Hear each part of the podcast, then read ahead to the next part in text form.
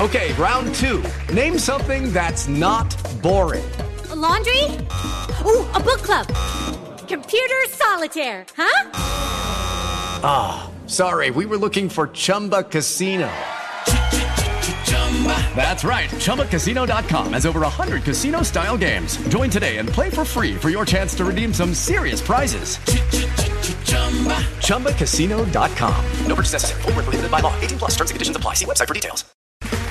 Okay, round two. Name something that's not boring. A laundry? Ooh, a book club. Computer solitaire, huh? Ah, oh, sorry, we were looking for Chumba Casino. That's right. ChumbaCasino.com has over 100 casino style games. Join today and play for free for your chance to redeem some serious prizes. ChumbaCasino.com. No purchase necessary. Full prohibited by law. 18 plus terms and conditions apply. See website for details. And this paper detailed how the CIA's mind control program MK Ultra was not stopped in 1973 as the CIA had told Congress.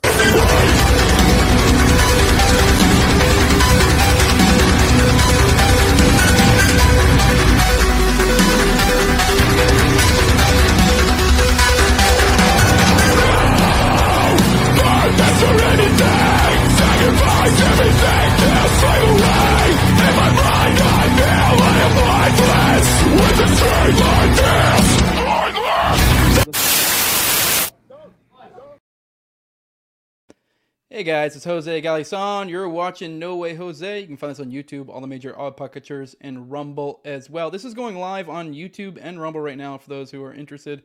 Uh, I don't think Rumble, at least not on my channel, I haven't got where it patches the comments through. I thought it they did recently, so I'll try to check over the Rumble and see if there's questions occasionally. But it is what it is until they patch that or whatever the heck's going on in Nerd World with that. Uh, today, my guest is William Ramsey, and I think BX might be joining us in about 20, 30 minutes. Uh, you know, just when she can. Uh, it is what it is. Uh, you know, schedules conflict, but you know, we'll be we'll be talking probably the first little bit, anyways, about like O9A ideology, and then kind of get into some new major pieces of media and our thoughts on it that came out recently in this story. It looks like it's picking up steam. Uh, like I said, this is a live stream, but I do want to remind you guys: most of my content I usually will stream to my only to my Patreon patrons, and then about a week later I'll make it public because I normally don't cover breaking news. This is only recently this has kind of been, but I'll do that for like foreign policy and certain other stuff too. But for the most part, most of my stuff is behind the paywall. Like that last little that little intro you saw at the beginning, that was clipped from my Jonestown series with Austin Picard. So that that one I think has like three behind the paywall right now. So just saying, patreon.com slash noewayjose2020. The lowest level's two bucks. You get that early stuff. Uh, the highest levels my sponsors. I read them off every episode. I have Toad, who's my co-host on Tower Gang, at Tower Gang Toad, then at Abrogate D's, then uh, Kevin B. Clark, a full-time guitarist and private music teacher in the New York area, then at Z O V E R A C K, then at underscore Infinite Zeal, then Jacob Daniel of the Biblical Anarchy podcast. I was on his show not too long ago at Biblical Anarchy. Tim Tuttle at Jolly on Klebold. He's the one who actually made that edit. Then at Stinky Sock 420, he's a singer of the band Bender, which is a metalcore band, which is kind of like that music you just heard there. If you like that kind of music, uh, go check him out. I also want to give a shout out. I'm not doing a full on ad read for my, I guess you could call him my corporate sponsor, or I need to come up with terms for this. Uh, but I did want to you know, remind you guys at the $5 level, uh, we're giving away a couple bags of coffee this month. Maybe we'll swap it up next month. Uh, but yeah, uh, you know, use Jose at checkout for at foxandsons.com. That's way you can credit me. That way it'll keep coming back to me. Get 15% off your orders of 30s or more. Orders of 37.99 and over always ship free. Uh, but yeah, guys, are you guys ready to get into it? This is uh, this is I'm I'm getting very schizophrenic covering this stuff lately. But we're about to dive deep into the ideology of O9A, and I have just the man on for it. Hey, William, how you doing? I'm good. Good. Uh, Thanks for the invite. yeah, no problem. I've actually been absorbing the hell out of your uh, content recently, uh, pretty like a lot, because uh, you've done a lot of work on O9A, which obviously that's a big part of the 764 star. I mean, I say big, but I guess it depends on your perspective uh, what big means. Uh, I think in a certain sense, in a practical sense, I, I don't I am starting to think it's not like obviously all these guys are O9A guys. I mean, it's just understanding the dynamic. But I do think, you know, especially for my audience, we're very interested in kind of the the strings, like where where you know where influence is being played. Uh, so I think that might play a part with the O9 thing. That's what it seems like maybe going on here. So you seem to be the guy for that because I believe you wrote a book on it. You wrote a bunch of other stuff. I know, like, I'm usually like a true crime guy. I haven't really been dabbling in the occult world for a while. So this is a lot of people are like kind of surprised that I'm even in this world now because I'm usually more like the I don't know this almost skeptical kind of guy, and you know, not not like the guy who would say t- satanic panic maybe a couple years ago and actually mean it in the unironic way. Uh, but uh, you know, it, could you give an introduction for yourself to the audience? I don't think I'll do it justice, and let them know maybe you know kind of why you, you're kind of the ideal guy to bring on to kind of talk about O9A and you know kind of their ideology and such. I wrote my first book in 2010 about Aleister Crowley. Then I followed up with a true crime book about the West Memphis Three, 2012. Then I wrote kind of a history book about Crowley's influence on the 20th century politics and culture. That was Children of the Beast. And then my fourth book was this one that we're talking about, Global Death Cult. I published that in 2021. And then I wrote a book last year within the last four or five months about the smiley face killers. And I've done five documentaries one occult Hollywood, two on the smiley face killers, one on occult 9 11, and then Children of the Beast. So those can be found at my Patreon.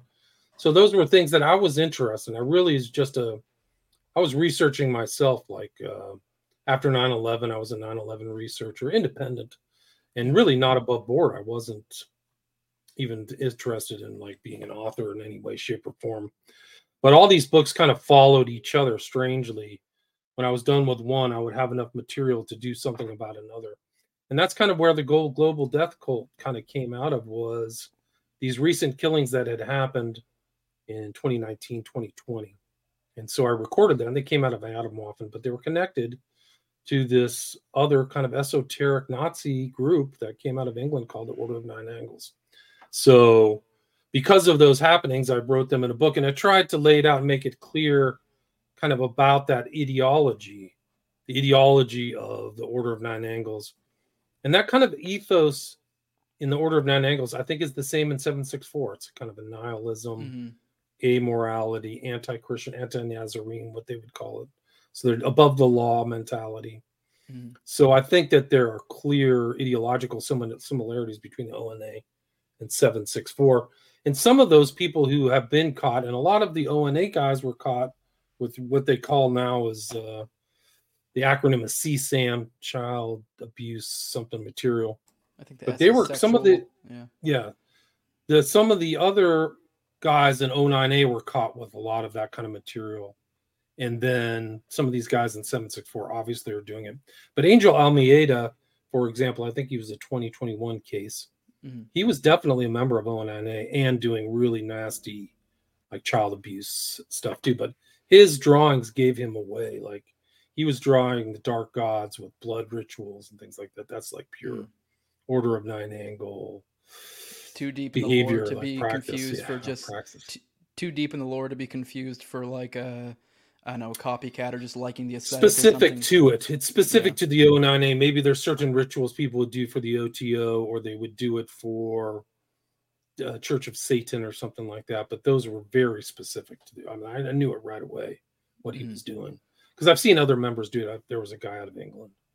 His last name was Fleming, and he was kind of doing the same stuff, bleeding on papers. mm There was actually another criminal who was kind of o ONA adjacent. His name was Daniel Hussein, and he did something like that. Like he made a blood oath with a demon mm-hmm. called Lucifuge Rofocale or something like that. And then went out and killed two people at a birthday party. so these are things that come offline and come into the real world. And kind of that's why I wanted to write the O9A because I didn't know much about it when it first started researching it, and I don't think the public really know. And I think it's a new phenomenon, without just like seven six four, some of the cult and these cultish that really start off the internet. Really, that's really mm-hmm. where the foundation of its uh, distribution of its ideas comes from. Someone just brought up Just said it was Lucifer. Lucifer. Thank you. Yeah, you're right. Yeah, that's right. Yeah. Um, did you have any more thoughts? I, I didn't want to cut you off there, um, but I, not uh, really. I mean, that's basically yeah. all my work. I've kind of, I really wasn't going to stereotype myself as kind of an occult researcher, mm-hmm. but at the time when I was putting out my material. Nobody else was really talking about it, so it kind of made me irritated. So that's Mhm. kind of like why I wrote the stuff.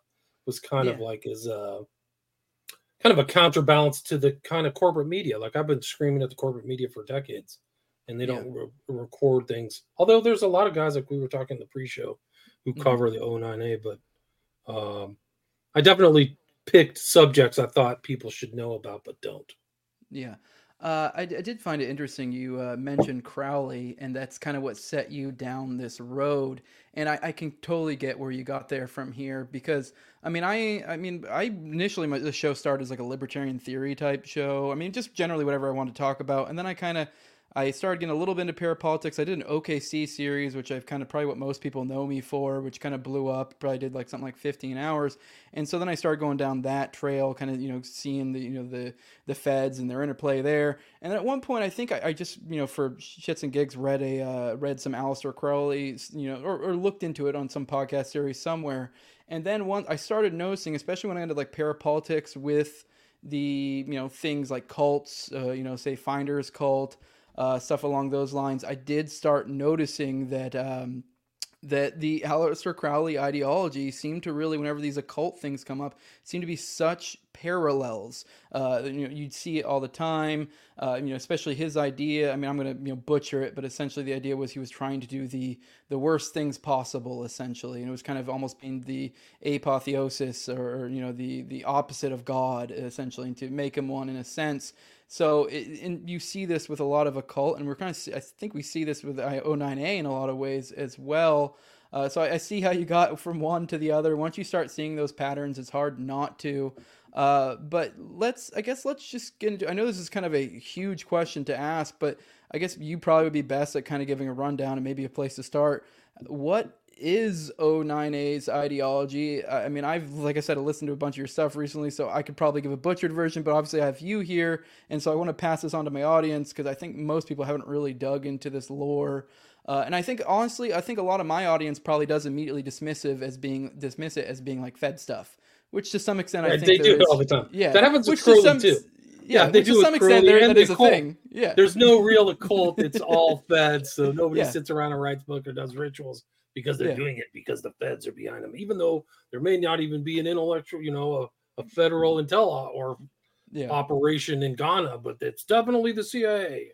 I Yeah. hear that all the time. So I Yeah, feel which, to be fair, I, I think both can coexist. The idea that it needs to be one or the other. But I mean, it's like know- saying like the witches are, uh, you know, Gilles de Rais in the 15th century was working for the CIA or something crazy like that. It just doesn't make any sense. yeah, These guys are engaging in occult activity for results. They want to either have a demon or have something power in the world. So that's what they do. They either whether it's a dark god or whether it's Satan or whether it's just an idea, they're doing it for a reason, right? They're doing these rituals and things or whatever. I, I mean, I I went over all that stuff that Ken Lanning, Satanic Panic. It's just a complete joke. A lot of the people behind the Satanic Panic concept are occultists. So, like, why are you being afraid of what I'm doing? You're panicking. Well, Mhm. oftentimes it leads to like somebody like Elyse Pahler in Central California getting taken out to a park and murdered because you guys want to be a famous rock band. Like that's the way you think. So And these things there- happen. Real quick, I think there is a fair point to that because I, I mean, I full honesty. I mean, I, you actually said it on a post, uh, on a reply to one of your posts or something. I am an agnostic atheist, and I've gone through that period of time where I was that edgy Reddit atheist, and I, I do know there is a subsect of atheists, which I've always found this super cringe, where they do get into like LaVeyan Satanism or something like that. And and I do think there probably is sinister stuff. I don't I've never really dug into it enough towards the top level, but I do think there probably is some people who do it just to be edgy and to have something similar to church where they have a community. But I will say this typically, so these people get riled up, and there is some truth to it. But it's like one of those things, like you know, with the Fed and the and the the occult thing. It's like both can coexist. Like you know, the, these people, there can be people who behave in this way, and yeah, they can silly. coexist Yeah. independently. Yes, They exactly. don't have Yep. to always be over it. Yeah. So I mean, I, I- you know, it's the thing is, is that some people act on these things. Some people go looped out Christianity and think, you know, whatever. Like there's a lot of crazy Christian groups. Like I think Mhm. uh, Waco, Texas, or some of these other separatists, and some of the things are, aren't really adhering to the the pure ideology that's in the gospels so th- it doesn't even just have to be like occultism it could just be some uh what what is it uh, the guys who were behind the hale comet thing those Oh, guys were yeah. i mean he was a he was supposedly a christian but they did they did you know self mutilation trans and humanism stuff. Um so i guess my point is you know the, these are ideologies that people act upon. They have a Mhm. philosophy. They have a praxis a practice. Mhm. and O9A was really set apart from these other kind of strains of occult modern strains of occultism like the oto church of satan temple of set. And this guy was somebody who was very much not wanting to have anything to do with jewish mysticism or nazarene so what do you, we call in general was anything out of kind of like semitic background so he kind of created his own system out of kind of uh pagan Albion, you know, pre-Christian uh, England, early England, and being integrated all this stuff. Really, it's really actually more. Um, what is it? It's it's just like an early thing. So he basically started drafting it. He was writing it. This is pre-internet, so he was writing just manual after three-page manual, and those three pages turned into a book, and those were sent out through PO boxes way before your time, probably in the 70s and 80s yeah, and that's well the, just like in a, on on like advertisements at the back of some occult magazine. And then it grew. And then what really happened is that corpus grew and other people got involved. And the way that he defined it this this group was against oto and against the temple of set and against the church they thought that they were more of like carnival barkers which uh, anton lavey actually was so he thought they weren't serious and the thing that did distinguish the ona at least in his mind is their propensity to kill people. That was the distinct that was their distinction. And there's a whole chapter in my book where he's literally writing and contesting and, and comparing his group to people in the Temple of Set. There's actually something from uh, Michael Aquino and some of these other people. And they kind of confirmed that David Myatt, who was the guy, was writing under pseudonyms. He was writing under Stephen Brown and Anton Long. He still does. So he was really the progenitor. A very smart, intelligent guy. Seems to have family money, traveled, was in Singapore, so cult, you know, a little higher culture than most kind of Nazis, which, you know, uh, it's not usually the smartest group of people, in my Yeah. opinion. But um, so that would be it. And then they just kind of he integrated all of these interesting concepts that uh, people could do, and you know, just like any corpus, it grew over time. But I think really what made the ONA grow was the internet. Is then it became kind of something people could find and read about cheaply and you know without having to pay anything, right? And I think that's the way Myatt intended it is was to have like a philosophy or an ideology without rigid um like a rigid practice like you have to do this. You can just integrate whatever you want. And so people read it and then they had these really cells is what we would call them but they would be um they called them nexions. So they had these little groups that seeded all over the world and really it grew and grew and then you know sur- uh, criminal crime surfaced and then it came to the awareness of like uh, governments and things like that and it became affiliated with all it really was a neo-nazi occult group. I mean that's kind of redundant. When you say nazi occultism it's actually pretty much the same but it was kind of like a modern take a post world war ii take on kind of nazism. The same ideas like the new man the aeonic change thousand year reich right? Hitler was mm-hmm. hitler was a believer in aeonic change much like crowley. And so these guys believe in aeonic change and there's going to be a galactic man homo galacticus and then there's a lesser and they're special and they're above the law. And i go into all this stuff. They lie all the time. They believe in presencing entities and they have a septenary way. So it's a sevenfold way on the tree of wyrd the tree of fate where you ascend in the i think the third or fourth uh, step is to find an offer a sacrifice and then kill them. That's that's like your step up.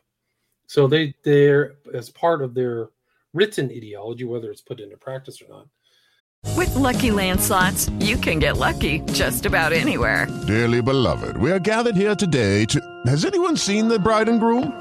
Sorry, sorry, we're here. We were getting lucky in the limo and we lost track of time. No, Lucky Land Casino, with cash prizes that add up quicker than a guest registry. In that case, I pronounce you lucky. Play for free at LuckyLandSlots.com. Daily bonuses are waiting. No purchase necessary. Void where prohibited by law. 18 plus. Terms and conditions apply. See website for details. Is to kill somebody.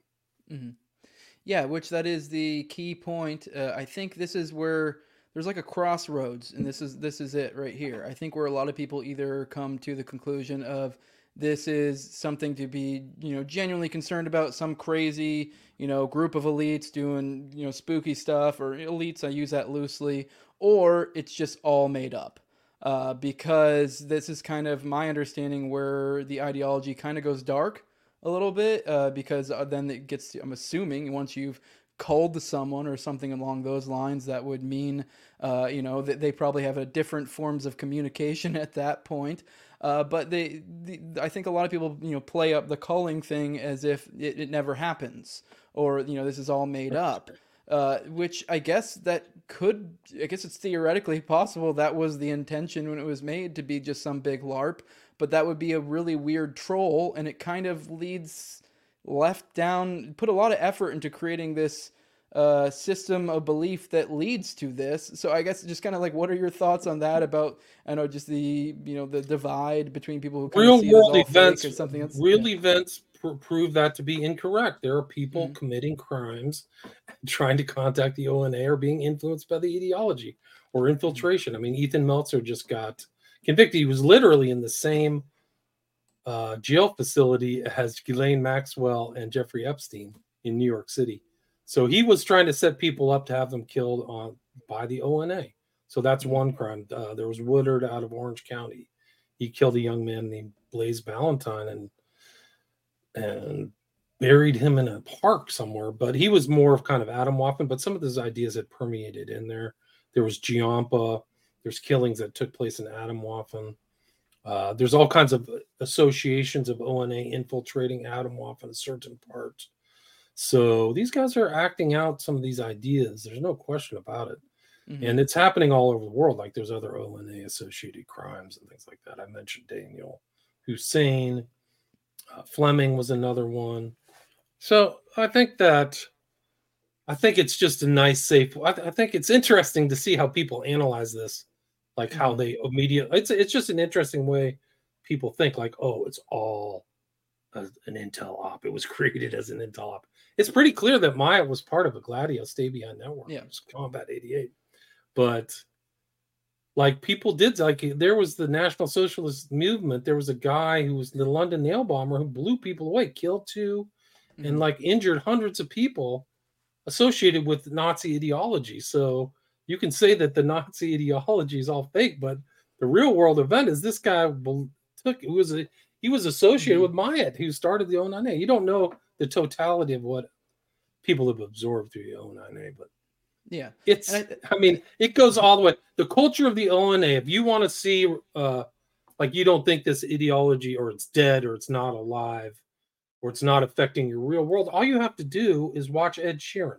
You can go watch Bad Habits. You can read my book. It would help mm-hmm. because you would understand all the symbology, uh, symbology that's in there. That's within a three and a half minute song called Bad Habits it's all there. They're just laying out ONA ideology. It's been listened to 575 million times on YouTube and probably billion times worldwide. And they're singing to you the ONA ideology. Maybe it's just like uh, the Raelians, they're only looking for one in a hundred people. But it, look at one in a hundred people out of, you know, 1.8 billion listens or something like that. Um, and the, his association, and you can see the smiley face tattoos he's got and the yeah. smiley face and all stuff. So which I guess uh, would be a, a, good thing for us to get into the smiley face, because uh, uh, what I was kind of getting at with like whether it's all like like the the idea of the cullings or whatever, the killings. Like yes, we can obviously point to the ideology, but for those who want to say like question the idea of like I don't know O9A not just being a runaway ideology, which I guess this would still kind of tie into it, but being more substantive, I guess. You know, or especially with you know the uh, the idea of the cullings at least. Uh, I think the the smiley face killings. I mean, I've listened to a lot of your stuff on that, and it seems to fit with the ideology. And uh, I do think that gives us some jumping off points with you know kind of conversation of their ideology because uh, and, and give people a better understanding because I do think a lot of people are immediately dismissive of this, but once you start to wrap That's your fine. head around, It shows how it, people don't look into deep Mhm. things much deeper than surface. They they Yeah. won't take time to read a book. I mean, yeah, yeah. I've talked to people so many. I mean, it's just like, have you read my book? No, I just came to this conclusion because I was in Yeah. between video games, and that's how deep I thought about it. You know, it's, I mean, that, that's just where we're at. We're not a smart culture. It's not a book reading culture.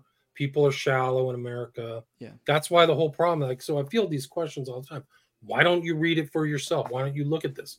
You can look, go look at 764. Like, there's all kinds of cases that happened in the last two years that are real world events. I don't know how many victims those guys have. And then you're going to tell me that's some kind of intel op or something? yeah, Like, which I mean, it could op? be. I mean, the, What's I the mean, op?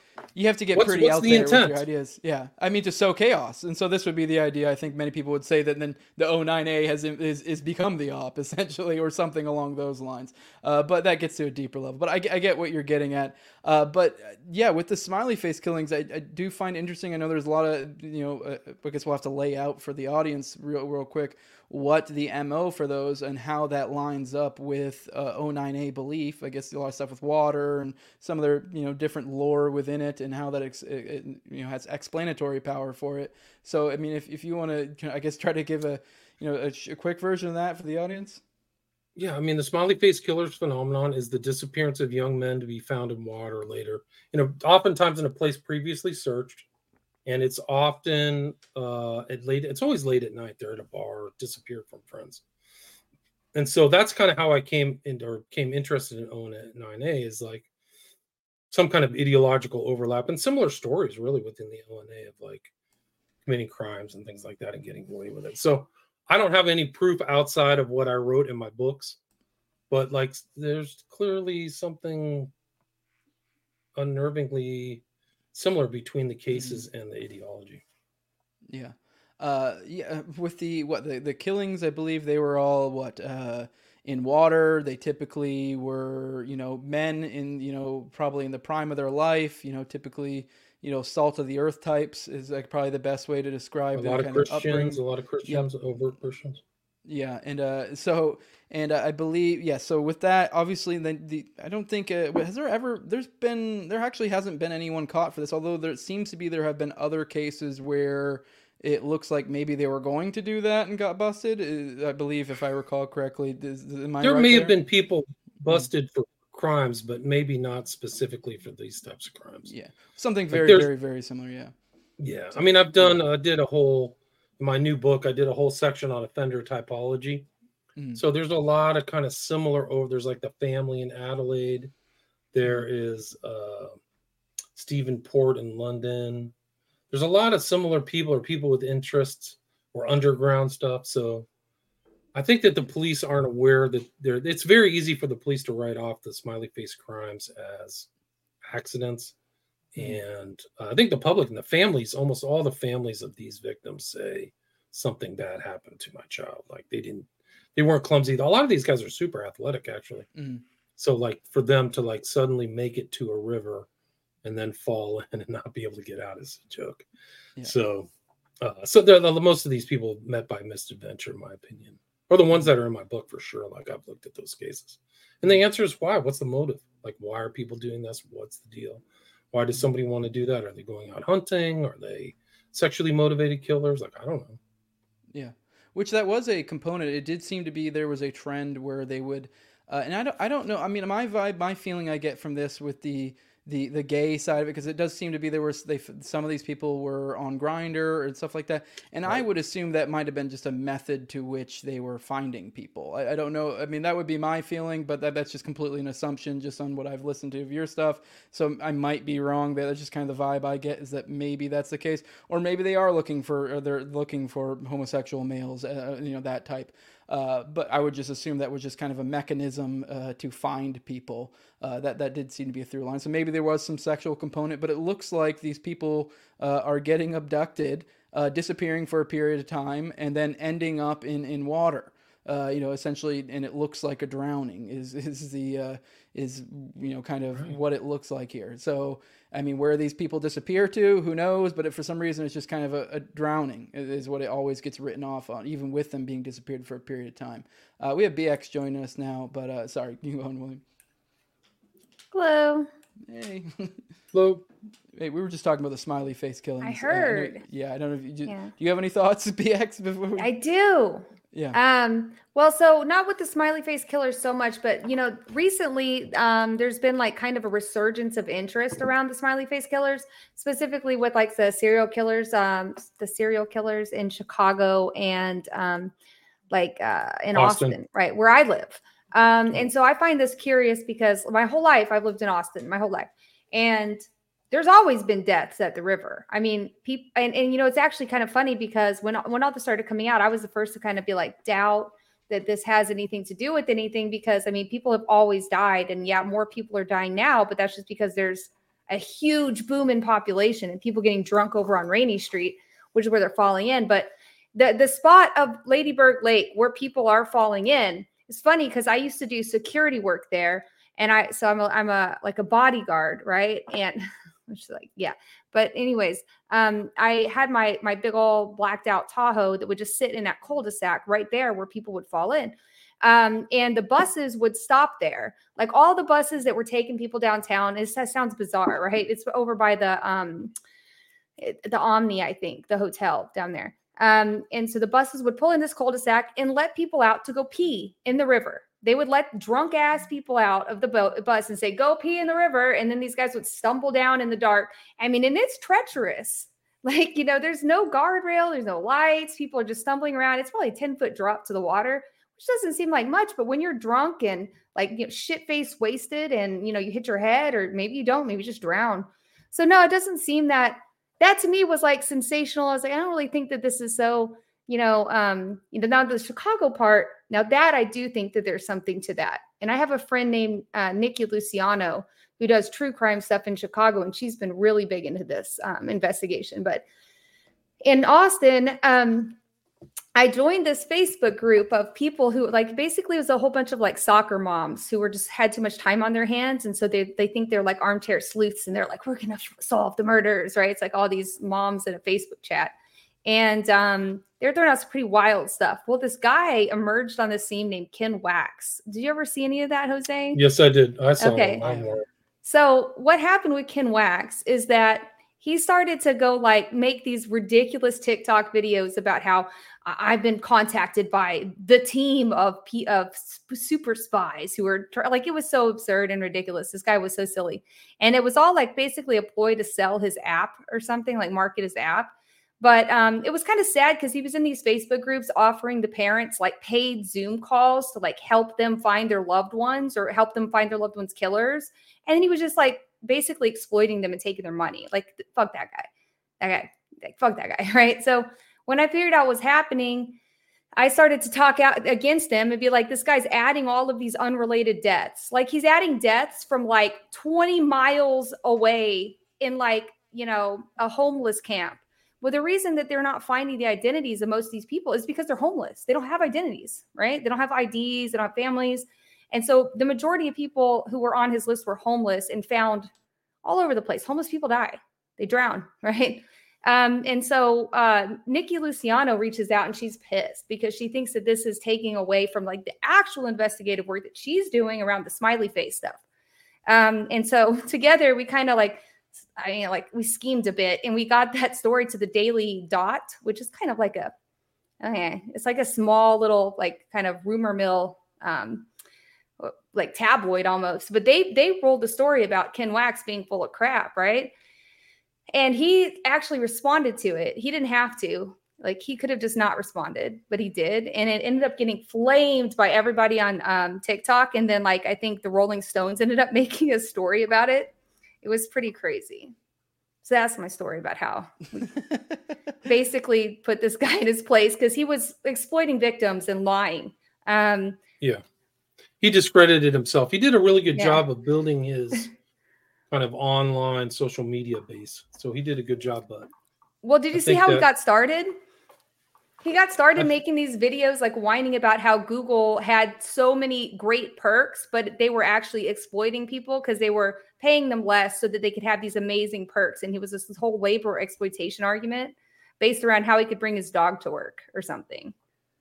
Yeah, but then he morphed as like somebody was following me. Like he was like saying somebody's following me. Yeah, he's like a man all in black, like Yeah, showed up so- at my door and gave me this business card with the Eye of Horus on it. It's like, yeah, it was silly. But, you know, um, but in Austin, you know, I don't think, I mean, and people get murdered too. It's downtown. So, yeah, people get mugged and tossed in the river. A lot of these guys weren't, yeah, a lot of these guys were, um, you know, weren't mugged. And there were some suspicious, like, not suspicious deaths, but deaths were like they weren't mugged, but they were drunk. They were drinking, you know.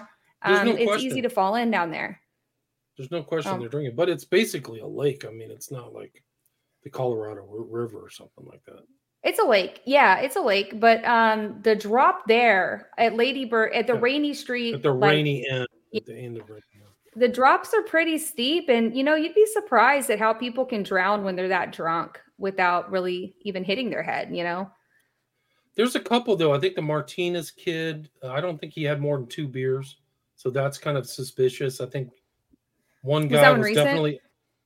Yeah, I think that was 2018.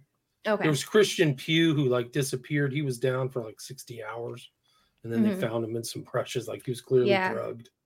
Uh, Uh, Jason know that no, that happens too. I mean, people do get drugged for sure. I mean, a good a good mo would be one that could be easily mistaken for accidents Yeah, and but, would, like- would have actual legitimate accidents that do also occur like that. So yeah, I mean, but yeah, unlike I They the just found smiley another face, body today. They found another body today. I mean, and that's like you can go back though through the years and see how many people have drowned at Lady Bird Lake, and it's like really a lot. Like, you know, it's people drown there all the time, but also people do get drugged, people get mugged, people get murdered downtown. You know, but I don't Yeah. think it. But but the other thing is Ken Wax's narrative was like trying to lump in murders from 20 years ago with the same.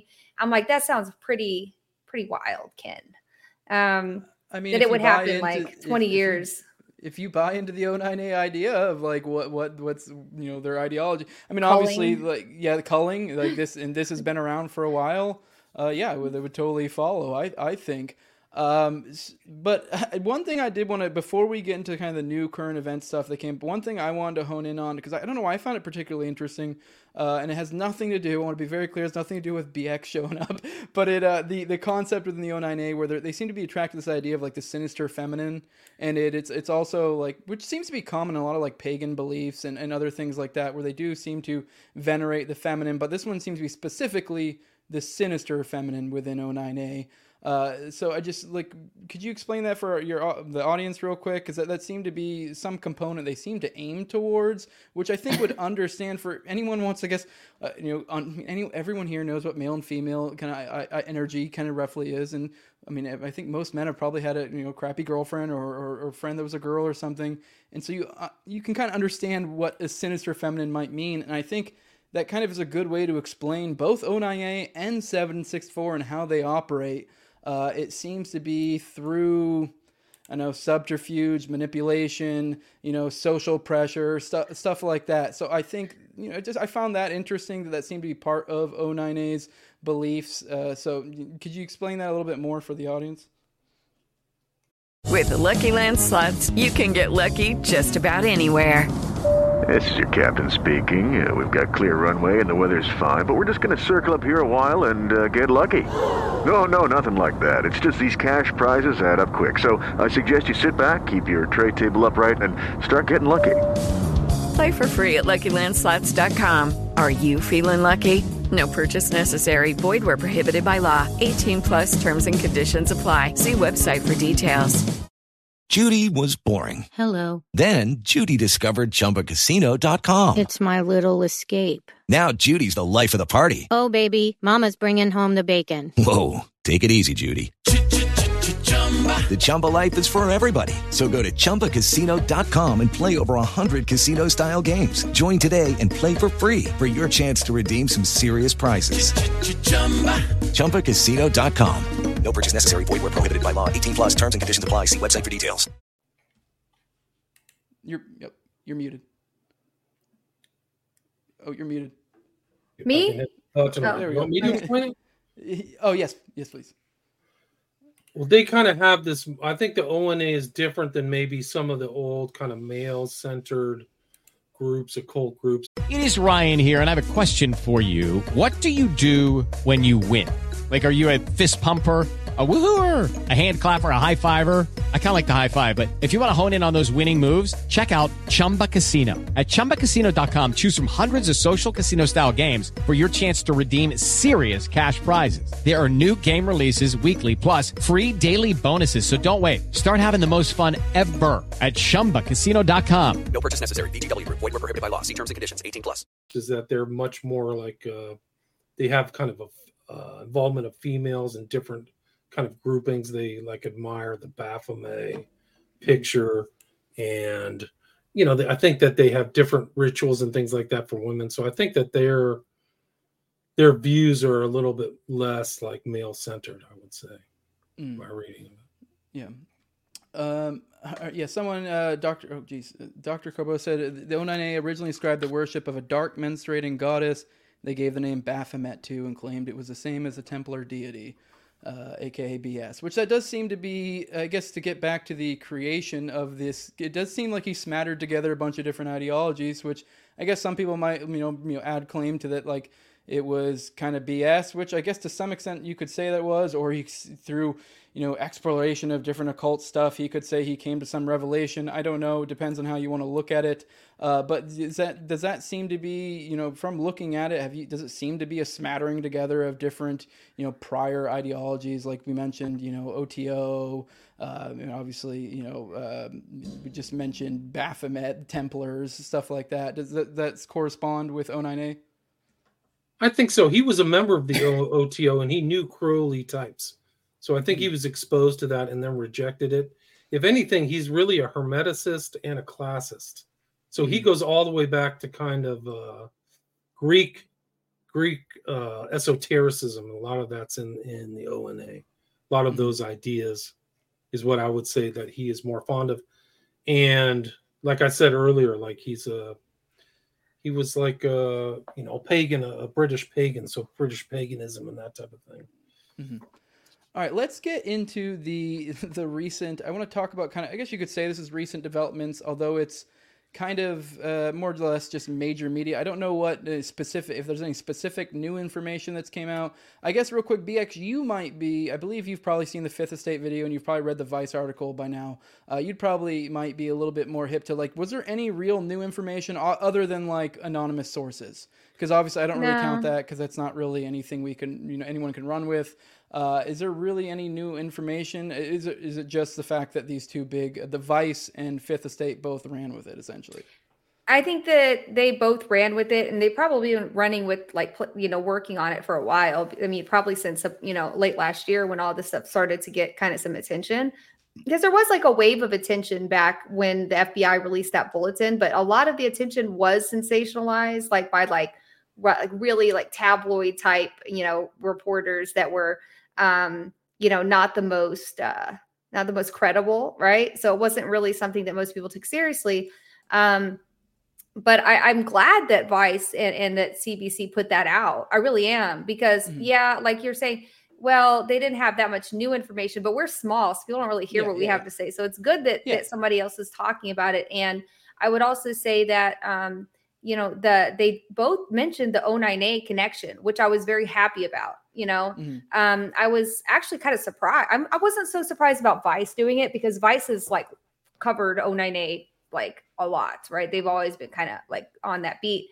But CBC, to me, that was like, okay, well, that's kind of cool that like some of these other outlets are also acknowledging that link. So it's definitely building up, um, you know, the public's, um, you know, the credibility around it because like, you know, some of these people who you would think would be like talking about this have told us that it, nah, it sounds fake and stupid, basically, you know.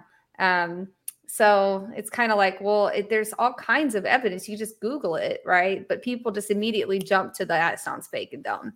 So Mhm. I'm glad that it's getting some credibility. Yeah, I, I agree. Although I will say uh, there is uh, I, I between the Fifth Estate and the and the uh, the I keep blanking on this Vice. Uh, they, there was definitely some spin here and there and stuff I didn't like. I will admit, you mentioned the uh, the sensationalism. I felt a little attacked at first, and then I realized, oh, now this has been reporting from the past. You informed me about some of the other stuff. I'm like, oh, okay, yeah. And they did reference within the article later something like some of the like pedo hunters and stuff, and uh, they kind of characterize as maybe you shouldn't be a vigilante. I'm not sure. I mean, I'm sure we all have mixed feelings on that. Well, I guess consider because we could be considered vigilantes, but we're No, not no. to the extent they're doing. But if you read all the way to the end of the Vice article, they have a section in there about some like actual vigilante groups that call themselves pedo hunters that are in these Yeah. telegrams. And like that's who I think they're talking about because those guys are kind of reckless. And in the article itself, it even talked, they, they interview one of the guys who says that they're in there distributing child pornography as a way to entrap them. I'm like, that does not sound like something I would recommend anybody do. What's wrong with you? Honestly. Yeah. um, that's a terrible idea. Do not do that. So I think that's what they mean by vigilantes. I mean, Yeah. we're not out there trying to like, you know, um, like doorstep these guys, you know? Yeah, William, you have some thoughts? I thought you unmuted. oh, uh, you're unmuted, but I'm not hearing any volume from you. I don't know what's going on. If there's issues with your mic. I think you might Let's be try it now. talking. Oh, there you no, go. I'm like talking to myself. Uh, they had one guy who got caught in the killed in the real world, right? Didn't they have an African American guy who was like Rosen, who like confronted pedos and they shot him? Yeah, well, him? that guy wasn't like Rosen though. That guy was actually like kind of reckless, and I think Rosen does a, a much better job of being really nice and trying to de-escalate. Whereas this guy was the opposite of that. He would just go and try to basically like scream at them and stuff. Oh, okay, I didn't know that. But But, I mean, still, it's dangerous. Yeah, it is. Like, and also tr- trading, like what they're doing online is really. That's you can bad. get caught up in this stuff. It's crazy. It's you go to jail yourself. You know, they don't really care. Um, one thing about the um, you know, the vigilante aspect is like, you know, when I worked with Alex Rosen to take down this like YouTube pedophile Josiah Baizukami, it's a crazy story, but um he um, you know, what happened before he caught on was that uh, some ordinary gamers, which is like a giant channel, Mutahar, right? This giant channel, he did a, a video about it after I had been talking about it for a while, and I kind of helped him with a video, thinking this is great. We're gonna get like big eyes on this. Well, the eyes were so big that a vigilante group formed and they doxed him all over the internet. But the problem is that they doxed his family where he didn't live. He they doxed like a family full of kids and like his brother or something, right? Like so that could get somebody killed. Honestly, it's really dangerous, um, and it it muddies the water for investigators, and it's just generally not something um, that we can encourage because it's reckless. Yeah, it, there probably is a line with the muddying the line with investigators uh, because, you know, once again, uh, I guess this is a matter of degrees. To some extent, I guess people could make the argument that we're sort of doing that by, you know, some of the stuff we've done and breaking the stuff so quick and trying to get it out. But I mean, I would also make the argument that, uh, and maybe BX or, or or you, William, both of you probably can speak to this. That uh, the you know, if the FBI tends to not really be doing their job in a lot of ways, at least it seems like that. Maybe they have some big grand plan. I'm just supposed to trust the plan and believe that this is all going to work out, and the feds are going to come in and save the day. And uh, you know, oh, oh, they caught the, all the, the child molesters, which they probably will eventually. I just I'm more of the opinion that voices like ours are what kind of put the screws to them to like actually do it.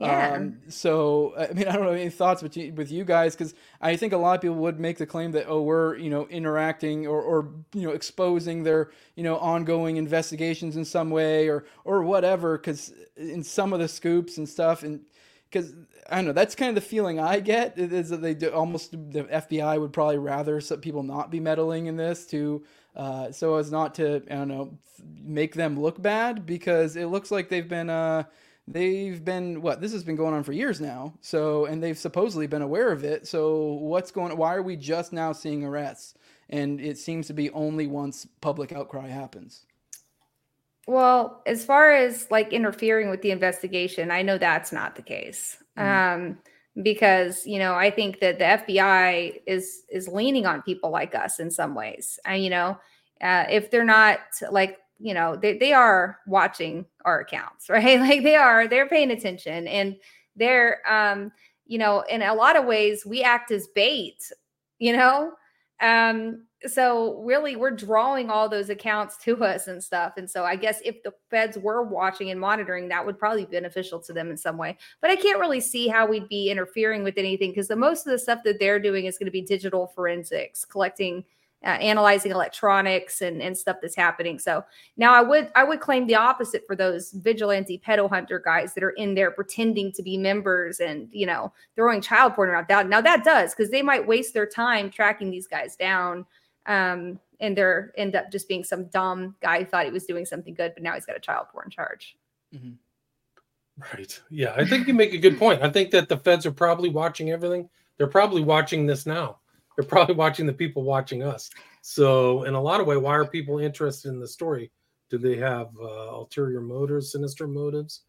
But I think that we're just repeating. Like I would never, unless I was said I was speculating, I would try not to speculate. These are all things that are already in the news. They're already being reported by the government.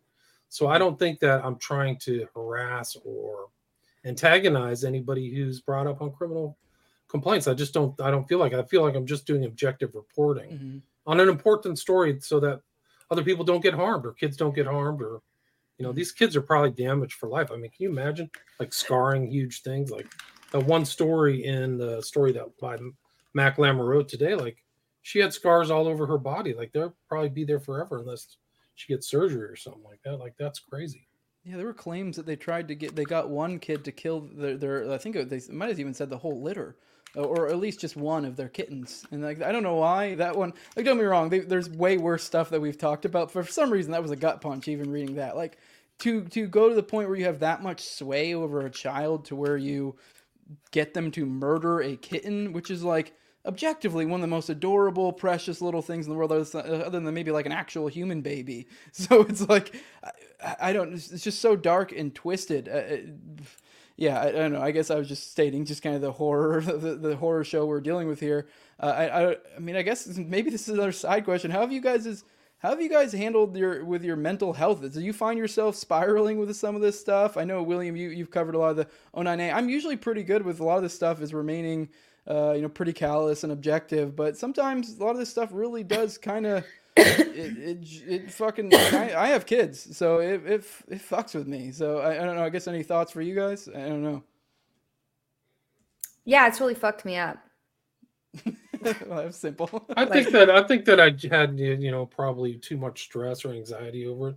I don't think i i handled it that great but i'm kind of callous and used to it. Like i've been yeah. harassed so much for my crowley stuff in west memphis 3 like Hello, it is Ryan, and I was on a flight the other day playing one of my favorite social spin slot games on chumbacasino.com. I looked over the person sitting next to me, and you know what they were doing?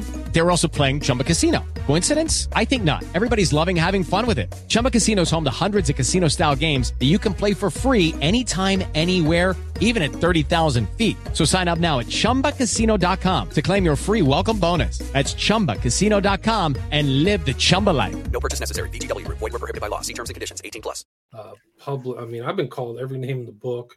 I've been harassed. I mean, I've been tried to, people try to set me up. Those are like pride, the my stories, but like, uh, I mean, I, I was, uh, I feel like that's what God wanted me to do is tell these stories because it's important. And I, you know, so for me, that's my kind of purpose is like, I feel like I'm exposing this and bringing light to it. So, so yeah, yeah, for sure. Yeah. Yeah. I, I mean, think that what's messed me up has not been like being afraid of, you know, like threats, but really just the, the type of material that's being shared and some of the stuff that and not not so much on the O9A side. None of that's really gotten to me at all. It's, I just find it fascinating personally.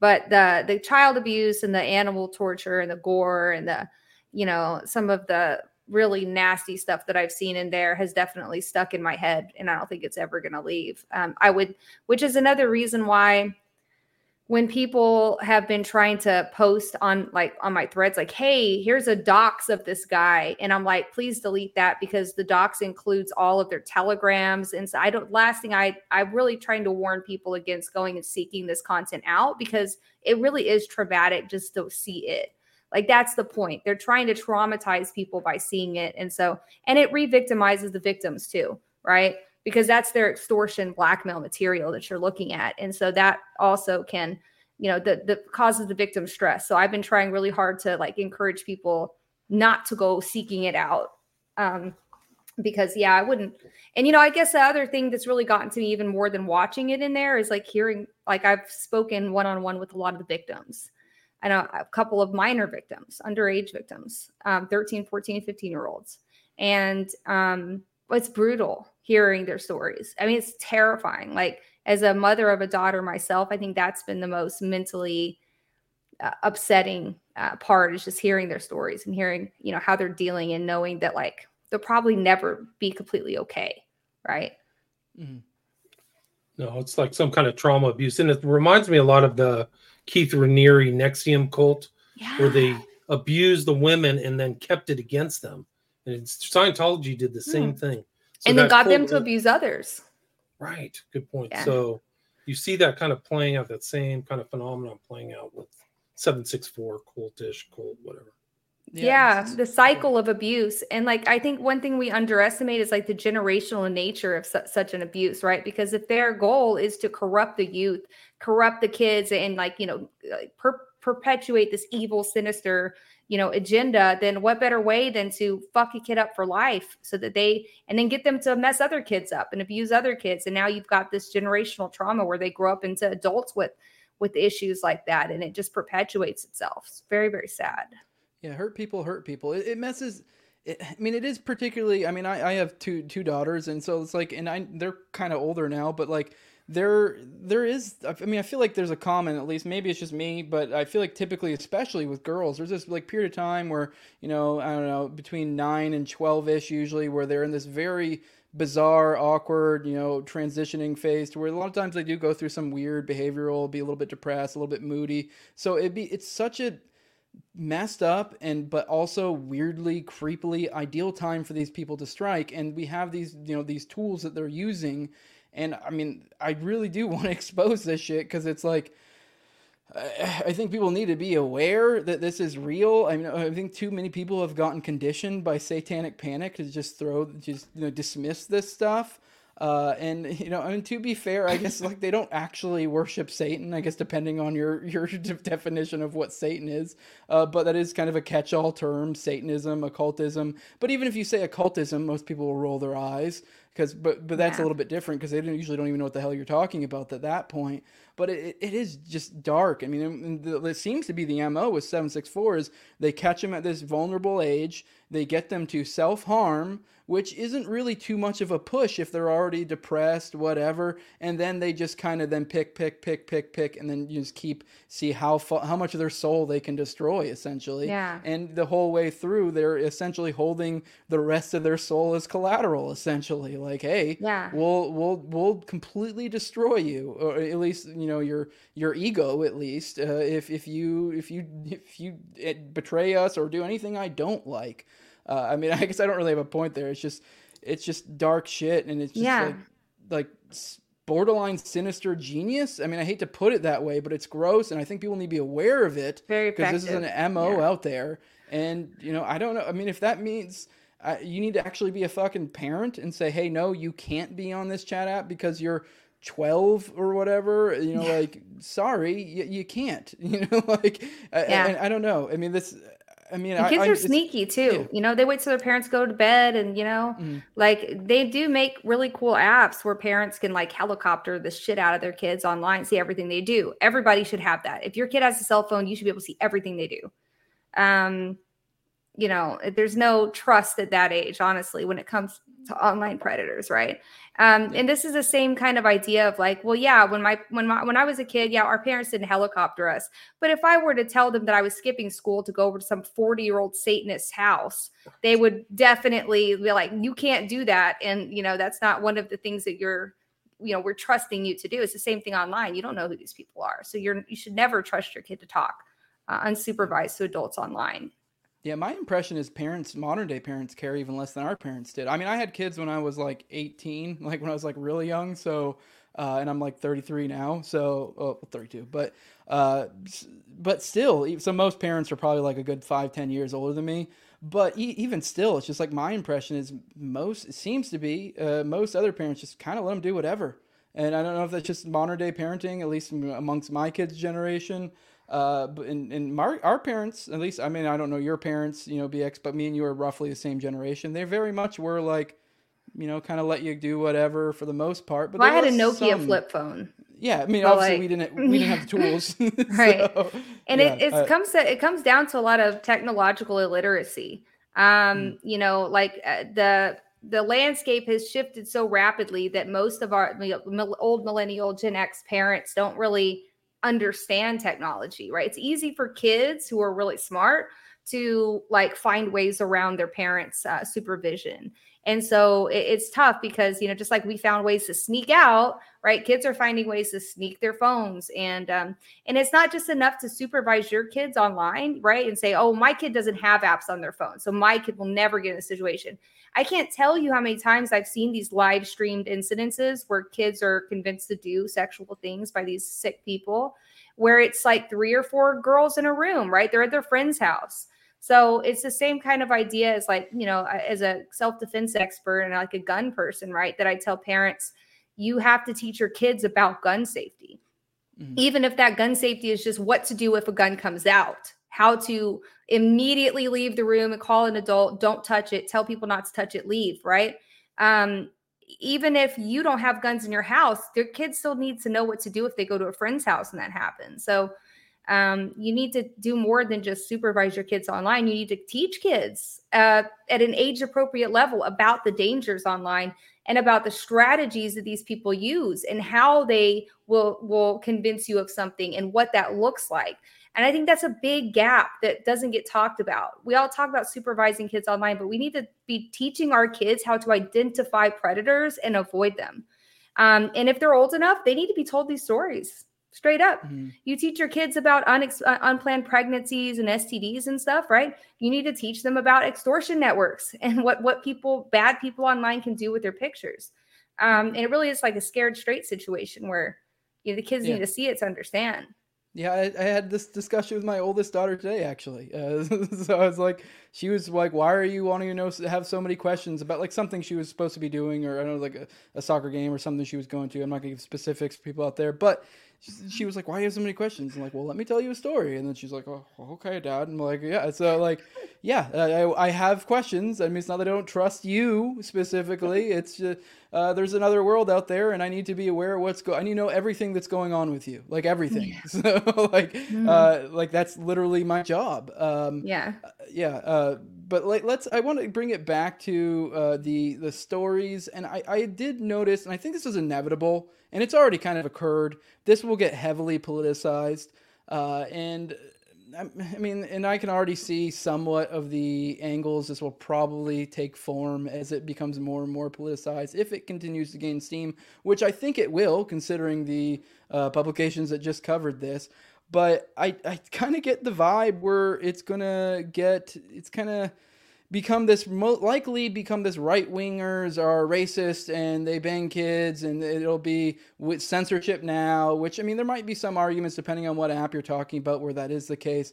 But i, I just i guess kind of want to get your thoughts on the politicization going forward uh, just kind of how you th- this will go and I mean, it, I guess it is just kind of what it is, uh, you know, to some extent, uh, you know, that there will be politicization. And to some extent, it is good that it's, the information is getting out there. But I do think people do at least need to keep their eye on the ball and probably what matters in this story as opposed to getting caught up in the gobbledygook that is inevitable to come. But uh, yeah, Ramsey, go ahead. I, w- I would say that people have to get past the whole politicization of right and left, Republican and Democrat, and get back to right and wrong. Yeah. So let's get past the political parties. Let's get back these these false binaries and do what's right for the kids. Like people aren't doing it. I don't know what happened. Like my generation, it was just natural. I mean, there were problems, but nothing like today.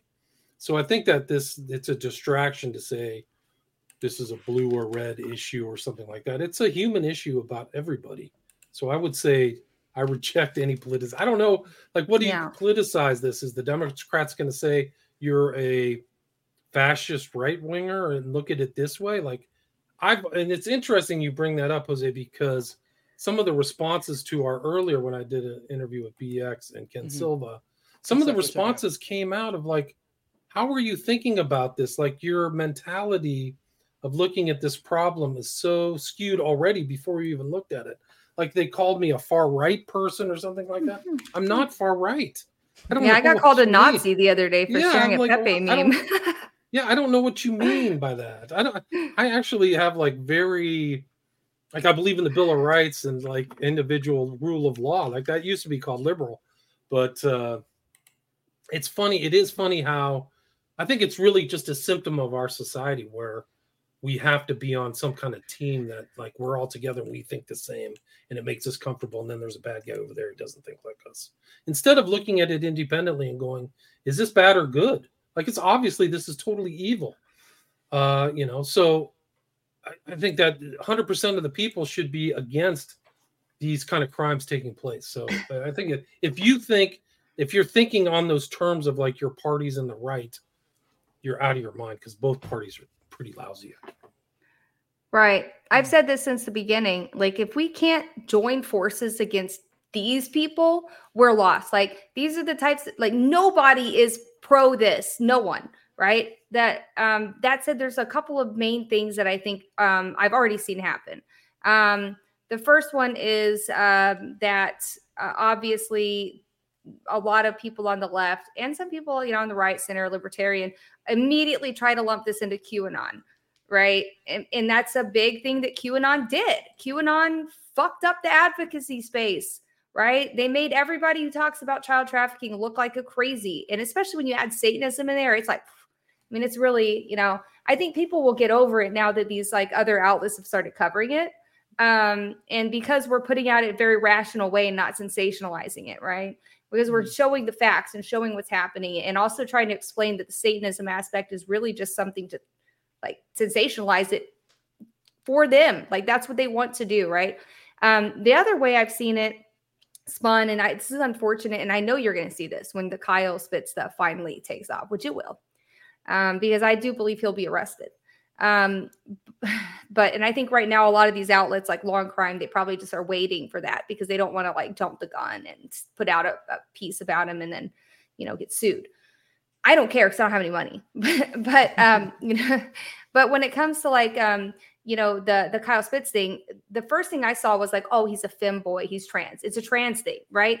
And I got really upset about that because I'm like, you know, that's he has this fem boy Instagram, and a lot of them do and the reason that they have those isn't because they're trans, they're doing it to groom LGBT kids. And the truth is, is that kids who are LGBT or curious, or, you know, which is every kid now, right?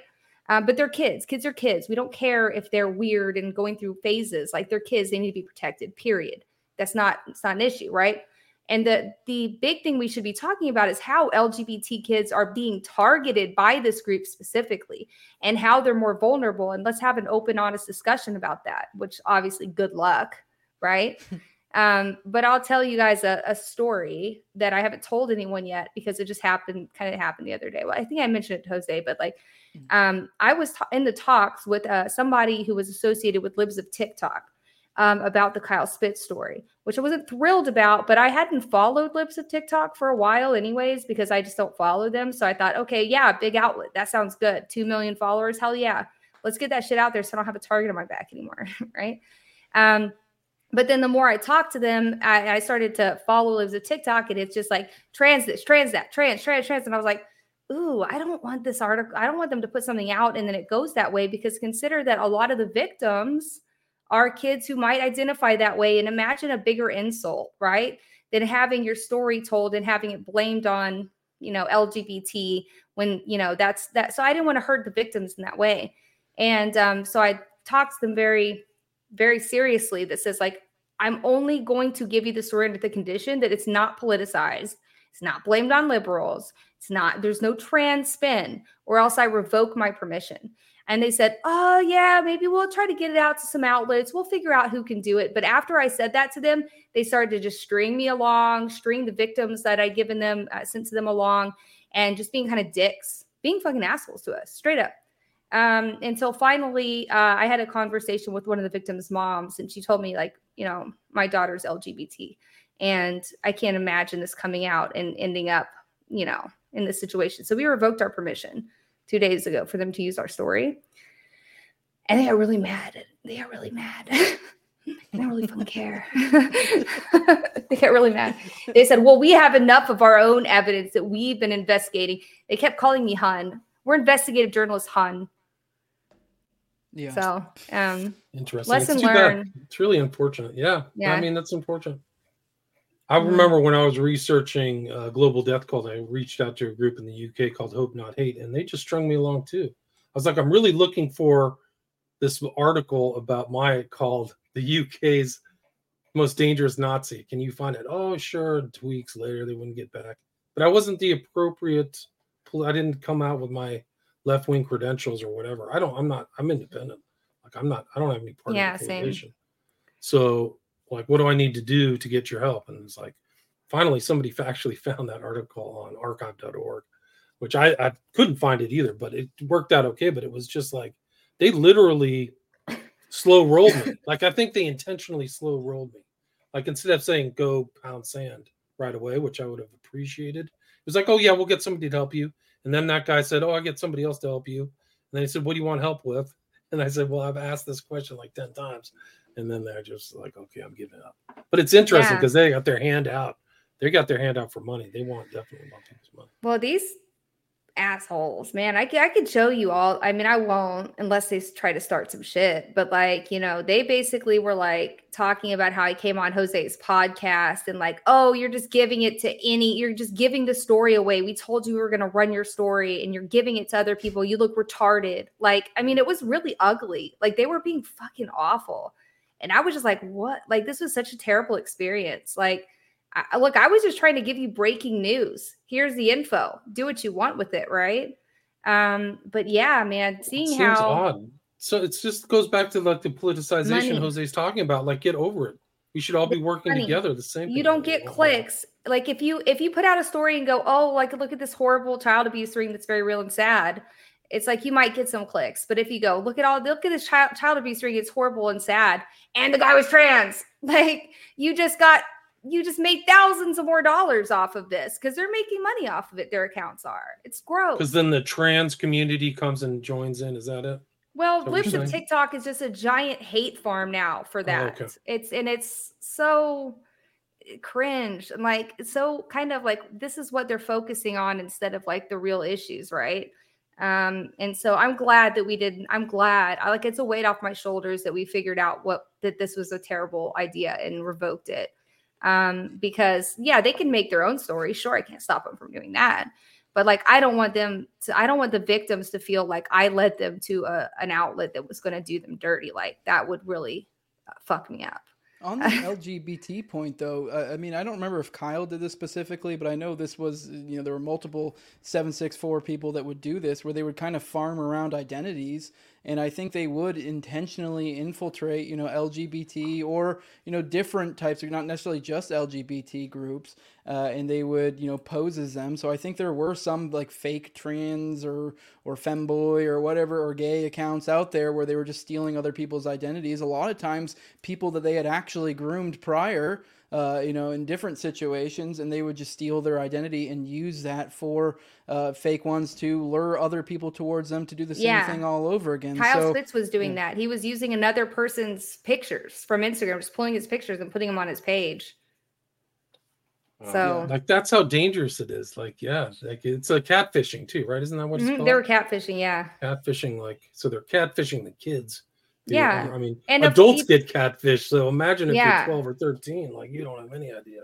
But even before I was researching this stuff, you know, I was onto a lot of grooming. I've seen a lot of grooming in Discord servers. I've seen a lot of other malicious, just individual actors, not coordinated networks, but just bad people, child groomers on Discord and stuff. And like, it is almost, it is so much more common to see them targeting LGBT kids and targeting them because of their confusion and preying on that vulnerability. It's a vulnerability on top of being a kid's already, you're already vulnerable. But now on top of that, you're you're giving them this like, oh, your parents hate you. Your parents don't accept you. Your parents don't accept your gender identity, right? You're for, you know, these people don't accept it. We do. We accept you. And so yeah, they're using that as a tool to groom kids. We should talk about that. We should really we should talk about that in a nonpartisan way. Um, how do we protect our kids from having um, you know this vulnerability exploited by people? Yeah. Um, one uh, kind of one last thought on the new media and kind of spin that they're putting on it. I have noticed, uh, and I think there might be some nuance to be had in this conversation. That uh, and this is kind of what I was getting at. Where like kind of keep your eye on the ball because a lot of people are going to want some sort of solution to help with the problem. Uh, and I think a lot of people are looking immediately at legislation and specifically in regards to a lot of chat apps and stuff. And, and I, am kind of a Luddite when it comes to tech stuff. So, I mean, I would say depending on the thing that might, there might be something to that depending on what specific platform we're talking about and stuff. Uh, but I do think that's the, the, knee jerk and most people don't understand the nuance.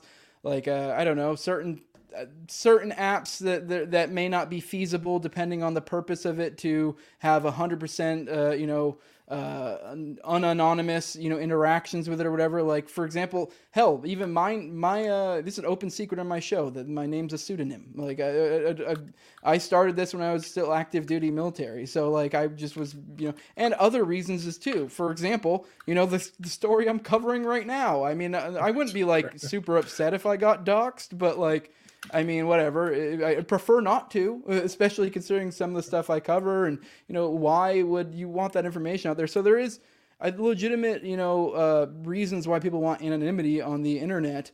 Uh, and, and it may not be feasible to completely legislate this away. Uh, and I, I think maybe the real, you know, point should be kind of, you know, parents be more aware. And then also, I do think there is definitely something to be said on the law enforcement side of things of, hey, what are you guys doing? Uh, how was this not dealt with a long time ago? You guys have inflated budgets and ability to do all sorts of other things. Apparently, you know, lock up every person in the, you know related at all to J6. Uh, you know, in in the most efficient fashion possible. Uh, but we don't have the uh, I know the will to deal with literally kids being sexually manipulated and in some cases actually molested and child porn and stuff like that. So, I, I mean, I guess just kind of you guys' thoughts on that generally, uh, wherever you want to take it, because I think there's something to be said that the knee jerk reaction is we must legislate. Yeah, that's not going to work. I would say that it's we're in a new era of online mechanics or phenomenon or whatever. And just like my kids were taught about stranger danger in the real world, I think it's time to have something like that, whether it's in class, I don't, you know, the public schools or private schools, maybe set aside a time to people miss a day and actually get, you know, some of this training. Like, hey, this is what catfishing is. This is what some people do. These are terrible stories about, you know, uh, person X. This is what happened mm-hmm. to them. This could happen to you. So mm-hmm. maybe there's an educational thing, and this I think is helping because this will, you know, be like. Uh, pebble in water will ripple out and people will be like oh guys you got to watch out.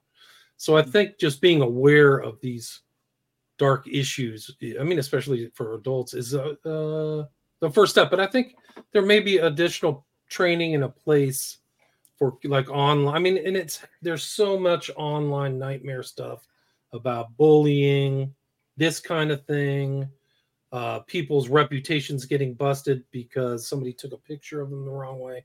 So there has to be some kind of like place, whether I mean, ideally it comes from the family. I think a lot of these victims are atomized or uh, isolated. That's why they become victims. So that's another problem. So maybe there's a place with the state through the schools to teach people or kids about like what can go wrong. Just like they like when I was growing up, they had us take gosh, I, I feel like we took like five hours of like learning how to drive and horror stories about drinking and driving. And I think it was good. Like they mm-hmm. showed us stuff that would be crazy. That was called Blood on the Asphalt. This yeah, I remember was, that one. Oh yeah, my god, no, Blood on the Asphalt. We would be bro. like, oh, wow. This is like there was literally like a human dead bodies on yeah. the asphalt by itself.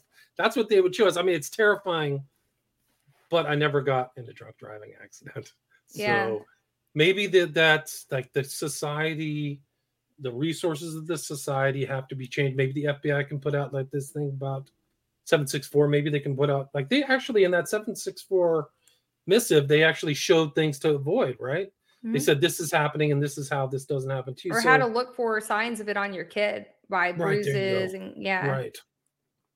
So I think public awareness is a, a panacea. It is an inoculation for these types of things. So getting the message out, I think, is is a better solution than just legislating it. because this is real world that we're in now. Everybody has a phone, everybody's online. So I think that's a good first step. Yeah, I was gonna. That I mean exactly that, and I would also add to spin off that um, because I agree with everything you, you said. Obviously, um, the inoculation uh, portion, which is interesting. You said that because I was like in my mind, it's like the first word out of my mouth was going to be this inoculation, right? Which there is a lot of evidence that inoculating people to stuff like this can really help them make better decisions when they're presented with that avenue in the future the flip side of that is that the inoculation theory is definitely being abused along with all of these other kind of concepts of censorship like preventing things. And um, you know it's it's being abused by people with political agendas who get federal grant money to um to go you know push these like programs on kids. Like there's one the DHS TVTP grant program which I've been talking about for months now um, but there's one for like esports where they're basically tricking parents to put their kids in this esports team, which is secretly a DHS funded inoculation, like, you know, where they're like, all right, we're going to give them surveys about how racist they are, and then have them play all these games, and then give them more surveys about how racist they are, and then show them video and then test them again. I'm like, but nowhere in there does it say that they're going to tell the parents or the kids that they're being targeted by this like psychological study, which to me is just like alarm bells going off, right? State funded psych studies, not yeah, good. that's psychological warfare. That's psychological. yeah. Yeah, so so that's that. That's where, but they're doing it under the guise of oh, inoculation therapy. We're keeping kids from being, falling into terrorism, right? So you got to be careful, like that the state doesn't actually oversee that shit. um, but then I'll also say um, another kind of aspect of this that I was actually typing up a tweet about it that I'll probably post tomorrow because I saw something about Eliza Bleu. She's a, a Twitter child advocate, and she hit the nail on the head by saying that some of these uh, these child exploitation issues on social media have made their way into these vast overreaching online censorship bills. And they've basically been the fodder for these bills. Like oh see see this huge horrible problem here? We need to censor it censor it right? Because of the kids. And obviously that's very emotional uh, like it's like a, definitely an appeal to emotion right? When you're trying to, to convince people that you need this vast overarching online censorship bill. It's an online safety bill for our kids and some parts of the like the UK online safety bill, some parts of it were good. Some parts of it were necessary, but then other parts of it were just absolutely just intended to censor people. Um, and so that's what, you know, she had kind of pointed out that um, in a lot of ways, platforms not being able to control the child exploitation material leads directly to um, this legislation of, of censorship. And so it's in the platforms, it's not just in the platform's best interest, but in the country's best interest for platforms to proactively do this kind of thing. But we know that doesn't happen, right? Like the Twitch thing, you know, Twitch didn't actually get their shit together until Bloomberg blew up the investigation about that massive predator ring. And the government stepped in.